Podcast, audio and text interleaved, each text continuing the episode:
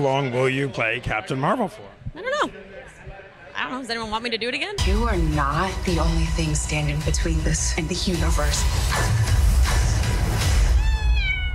My god, we're a team. At this point, I'm pretty certain that I've seen roadside taco stands with better quality control than whatever the heck they've got going on over at Marvel right now. It is finally here. The Marvels, the long awaited sequel to 2019's Captain Marvel. It's now in theaters, so let's talk about it. And heads up, by the way, if you are new to how we do things here, I'm gonna be getting into spoilers. So if you haven't seen the movie yet and you don't wanna know what happens, then I would say pause this video and come back to it later because we are gonna be getting into specifics here. And I've been kind of going back and forth over the best way to summarize the plot because that's just what I do in these videos. But if this all sounds confusing, honestly, don't blame me. That's just kind of how this movie is. It's sort of all over the place. This movie opens up in the wake of the collapse of the Kree Empire after Captain Marvel went ahead and destroyed the Supreme Intelligence, which was the AI entity that basically controlled their society. After she did that, the Kree descended into a civil war, which eventually led their planet to be barren. It's got no air, it's got no sunlight, it's just a bad place to be, and the Kree actually specifically blame Captain Marvel for all this happening, going so far as to call her the Annihilator. Not, uh, not a very flattering nickname. Enter Dar-Benn, the main antagonist of this film,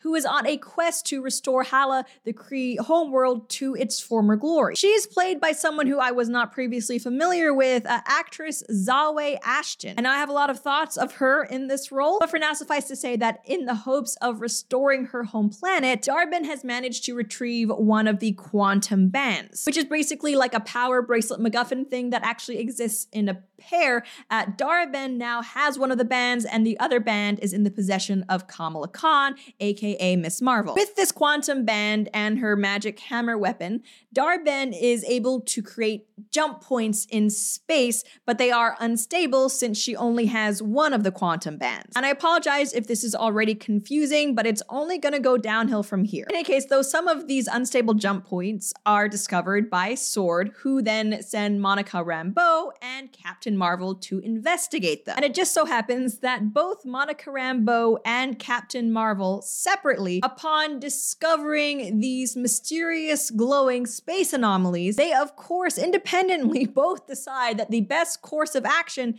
is to try to touch the thing with their bare hands, which you know is just good practice in space and science generally. After all, the scientific method, when you think about it, is mostly about just getting in there with with your hands and and feeling the world. Gloves, caution, testing, who needs any of that? Definitely not Captain Marvel and Monica Rambeau, who both have backgrounds in science, I'll tell you that. We have so much more to talk about when it comes to this film, but I do want to say a huge thank you to today's sponsor, Beam. If you're anything like me and you consistently have trouble sleeping, then you'll know how much a bad night's sleep can affect the rest of your day and just throw everything off course. Studies show that poor sleep can cause things like weight gain, mood issues, poor mental health, and even lower productivity. And not only that, but sleeping less than six to seven hours per night is also linked to reduced white blood cell count. I've never been a good sleeper. Unfortunately, I'm one of those people who take forever to fall asleep, and I'm also prone to waking up in the middle of the night and guess what? Having trouble falling back asleep again. And that is why I'm so, so happy to have Beam Dream in my life. If you haven't heard of it, Beam's Dream Powder is their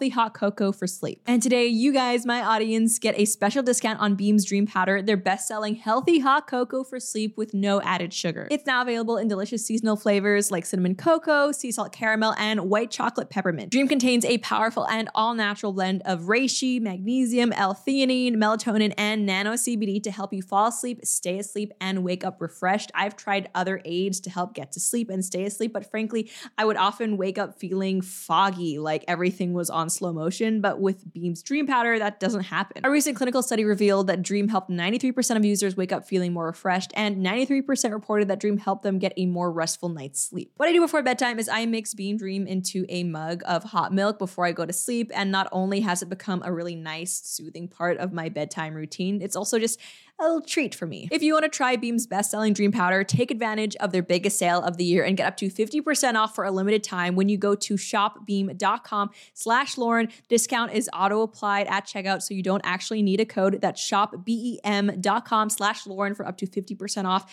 And a huge thank you to Beam not only for their awesome product, but also for sponsoring this video. But this fondling of the space anomalies, for reasons that I still don't think make sense, lead to the powers of Captain Marvel, Kamala Khan, and Monica Rambeau becoming intertwined. And so now, if any of the trio happen to use their powers at the same time, they actually switch places. Just a mechanic that we saw in the trailers, and that throughout the entirety of this movie gave me a headache. Back to Dar-Benn though, now that she has the quantum band and she's creating all these unstable jump points, her first stop is a supposed peace summit at a Skrull refugee colony. Now these peace talks go south uh, almost immediately, basically, at which point Dar-Benn declares to the Skrull refugees that, hey guys, I'm actually just gonna go ahead and steal your atmosphere. I'm not even kidding. She creates another jump point leading back to Hala, which sucks up all of the air from the planet that the Skrull are on and sends it back to Hala. And here's the thing, when it comes to these like sci-fi superhero movies, the science, it's always sketchy and it doesn't make sense because I mean, you know, this is these are just movies. They don't really need to make sense. Objectively, the Infinity Stones were stupid. Vision being the super-powered almost magical AI being, that's kind of stupid. And you know what? That's all kind of fine because something can be like objectively if you think about it scientifically and rationally stupid but still fun and kind of cohesive in universe. But that's not what's happening here. Even with the level of suspension of disbelief that I had knowing I'm watching a Marvel superhero movie where there's Brie Larson flying around glowing, I still, while watching this baby faced actress blast a hole in the sky, creating a portal to another planet in order to suck out the other planet's air, could not help but think to myself, wow, this is really dumb. In any case, the literal atmosphere being stolen from the planet uh, means that Ms. Marvel, Captain Marvel, and Monica Rambeau, who, by the way, also has powers here. She's entangled our light based powers. So we switch places whenever we use them. Strong theory. You can absorb light. I can see it. And Kamala. Who's Kamala? Hi. She can turn light into physical matter, which I have never heard of. Yeah, I mean, that doesn't really make sense either. Anyway, now the Marvels are scrambling, trying to rescue as many Skrull from basically suffocating as possible before the planet becomes unlivable. Because everything is happening so fast, though, they don't manage to save everybody. And Kamala Khan, uh, she actually wants to stay longer to try to help more people. But Captain Marvel, she has to be the one to say, no, we just have to leave now and save whoever we can. So they end up leaving quite a lot of people just, or Skrull at the very least to just die. And even though you would think that this was a pretty heavy moment, I mean, hundreds of beings have just perished because you weren't able to save them. Actually, uh, the film moves on from that pretty quickly. I mean, there's like literally just two minutes where it's kind of like, oh, sucks to suck. And then I'm not even kidding. My favorite detail from this movie is that because you now have all of these Skrull refugees who are once more without anywhere to go, where do you send them? Well, where you send all refugees, of course, Earth's Europe. I'm not even kidding. Tessa Thompson who plays Valkyrie has like a little cameo in this movie where she appears to take all of the Skrulls back to New Asgard, which, yeah, is in Norway. It's at this point, though, that the Marvels actually realize what Dar-Benn is trying to do. She is trying to steal different resources from other planets in order to try to rebuild Hala. And so, with that in mind, they managed to deduce that the next planet Dar-Benn is going to be going after is called Aladna because it's basically just full of water. And it is at this point in the movie where things get real stupid. And don't get me wrong, it's not like up until this point the movie was going amazingly well, but the tonal shift that happens in this film once they arrive on Aladna there's just no, you can't.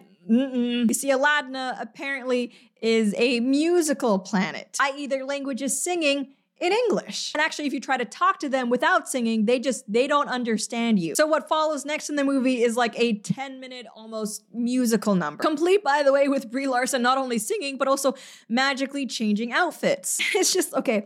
I get that Marvel films are kind of fun and they lean into that comedic aspect a lot. But this sequence in the film, honestly, it felt like a throwaway episode of a daytime weekend TV show. This did not belong in a multi hundred million dollar Marvel film. I mean, I guess if nothing else, we were all reminded that Brie Larson actually does have quite a nice singing voice. In any case, back to the plot of the film, something that I think even the writers at this point kind of forgot about. Apparently, Dar-Benn has been in contact with the leader of Aladna and is planning like another peace talk summit thing as a ruse. And so the Marvels make a plan to try to surprise Dar-Benn and hopefully steal the quantum band from her. And it was at this point in the film that I realized the writers uh, could not give a flying F about the film that they were working on for two reasons. Namely, number one, uh, there is absolutely no reason why Dar-Benn, before she creates these uh, jump points, needs to set up these fake peace summits. Like basically, she just shows up with her men, introduces herself, they talk for like five minutes, and then she's like, oh, this isn't working. I guess I'm just going to, you know, steal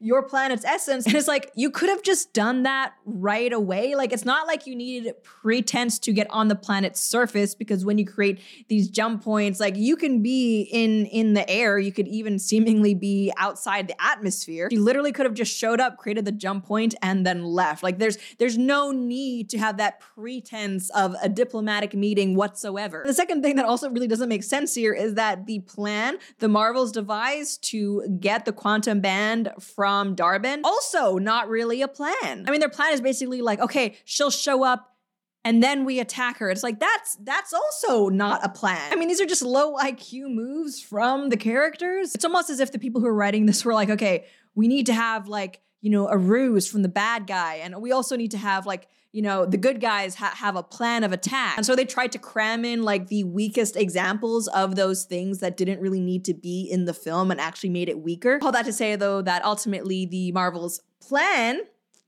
does not work, and Dar-Benn is successful in stealing Aladna's water. And here's the thing the way it happens in the film, uh, Captain Marvel is still trying to fight Dar-Benn and save the planet, but eventually it's Kamala Khan who has to be the one to say, No, we've got to go. I don't want her getting my quantum band, because by the way, if that happens, it's really bad. So let's just leave. So the Marvels once more end up leaving a planet to a doomed fate. So you would think that this would be again cause for, whoa emotional resonance. I mean, without water on their planet, all of those people are going to die. How many lives is that? Hundreds of thousands, millions, billions? I mean, it does seem like a smaller planet, but still, this is heavy stuff. Basically, you just watched a genocide unfold. It's like, no, they they get over it pretty quick. I mean, they have stuff to do after all. You can't can't keep living in the past. And so they figure out that the next planet Dar-Benn is targeting this time for their sun is ba-ba-da, Earth. And the way that they come to this information is that Captain Marvel realizes that all the planets Dar-Benn is targeting are ones that mean a lot to her personally because Dar-Benn is trying to hurt Captain Marvel as much as possible, which I would have guessed would mean that Captain Marvel would be especially hurt by these planets being destroyed, but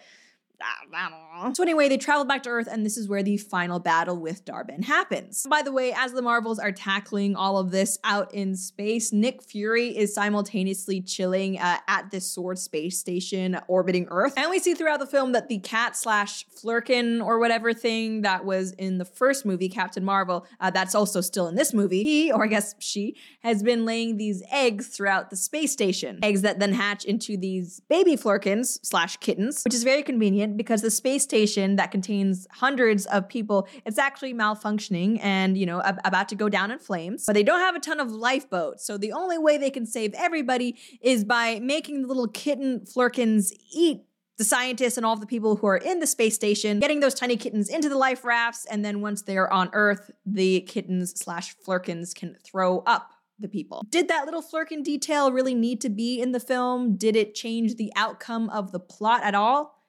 No. Was it a way to insert cute cat meme stuff into the film and I guess extend its otherwise pretty short runtime. I guess. Anyway, the Marvels do face off against Dar-Benn, who is successful in getting both quantum bands, as we knew was going to happen. Like the villain, they always get the MacGuffin that they're after. So Dar-Benn does create another jump point to, I guess, suck in Earth's sun to Hala. Again, guys, the science here is just it's it doesn't make sense, but we're moving on. However, because she now has two bands and it's just like it's too much power, she ends up also also or accidentally creating a, a full on rip in the space time continuum. Just gosh, hate it when that happens, don't you guys? That does kill her though, so at least that's that problem taken care of. But now the Marvels need to fix the rip in the space time continuum. So Captain Marvel and Kamala Khan transfer their powers or they supercharge Monica Rambeau.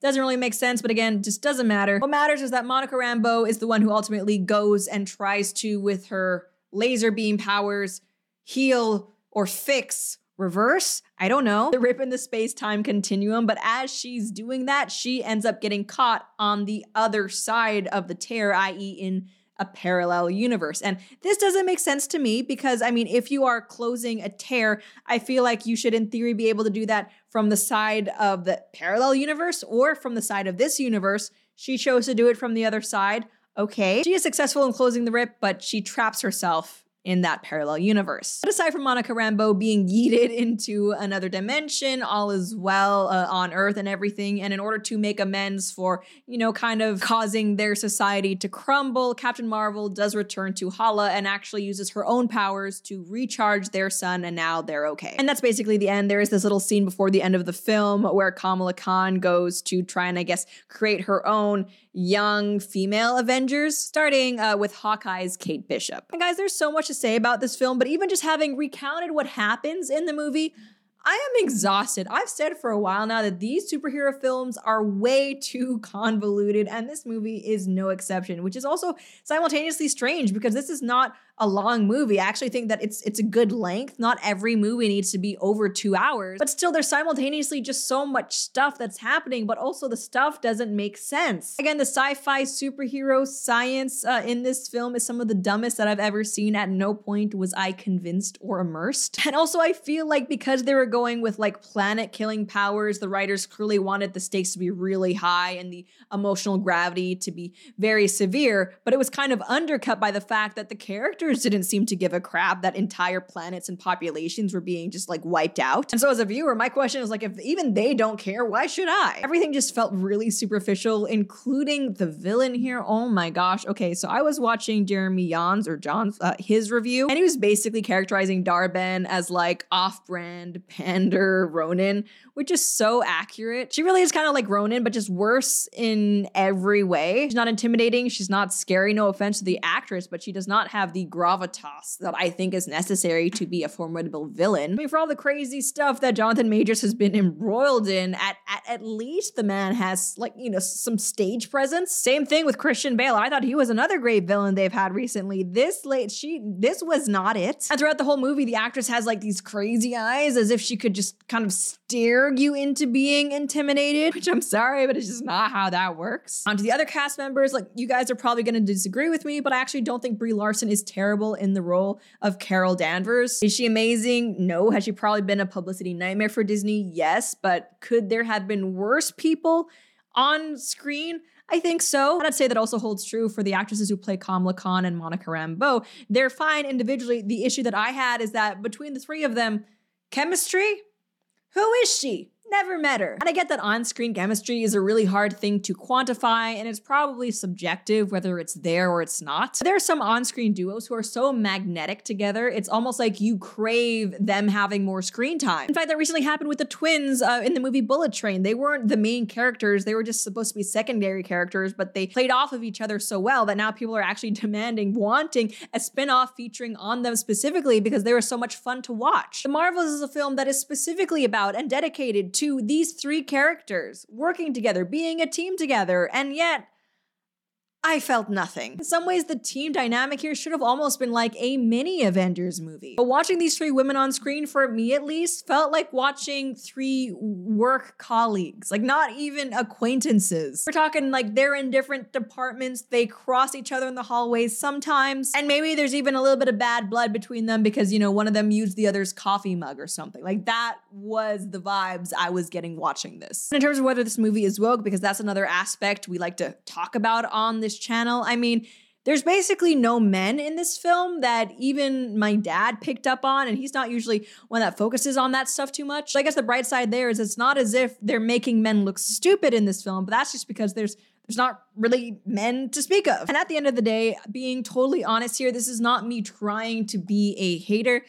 The Marvels is one of the worst films I think that the MCU has put out. It feels loveless and formulaic. And that's not to say it's completely terrible, the worst movie ever, objectively. But I mean, considering that this is a Marvel film and that used to mean something in terms of quality, yes, this is a disappointment. And as a reference for whatever it's worth, I would much rather rewatch Ant Man and the Wasp Quantumania then watch this again. Those are just my thoughts though, and as always, here is what Papa Chen has to say. I know it's been a hot minute since he was back on this channel, but we do have a ton of reviews for movies coming up, so you'll be seeing a lot more of him in short time. I think this movie is not bad and it's not good either. I think I will give it a six and a half. The way I see that, they still have the audience, the young teenagers and certain teenagers, like a college student, they find it action, they may like it. But for adults like me and other adults, I find it is I wouldn't pay to see this movie. I'll rather wait until it come on Netflix because this movie is honestly very average. What did you think of the writing of this movie? Nothing creative at all. You know, like uh, not like previous Marvel superhero movies. I think those periods are gone. So that's why they want to come up with new superhero, but I think they chose the wrong superhero.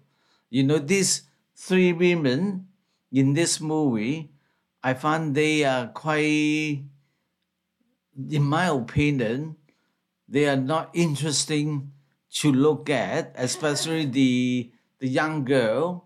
I find it like a, they could have choose a better better uh, actress to do that role.